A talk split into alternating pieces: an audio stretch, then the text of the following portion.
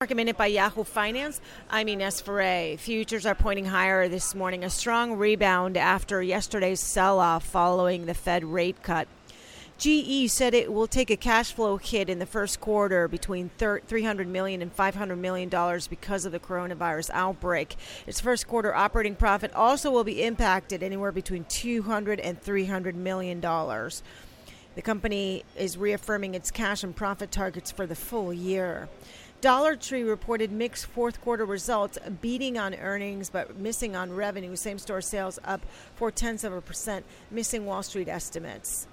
And Abercrombie and Fish, Fitch's fourth quarter profit and sales came in above estimates. The company says its manufacturing exposure in China is declining.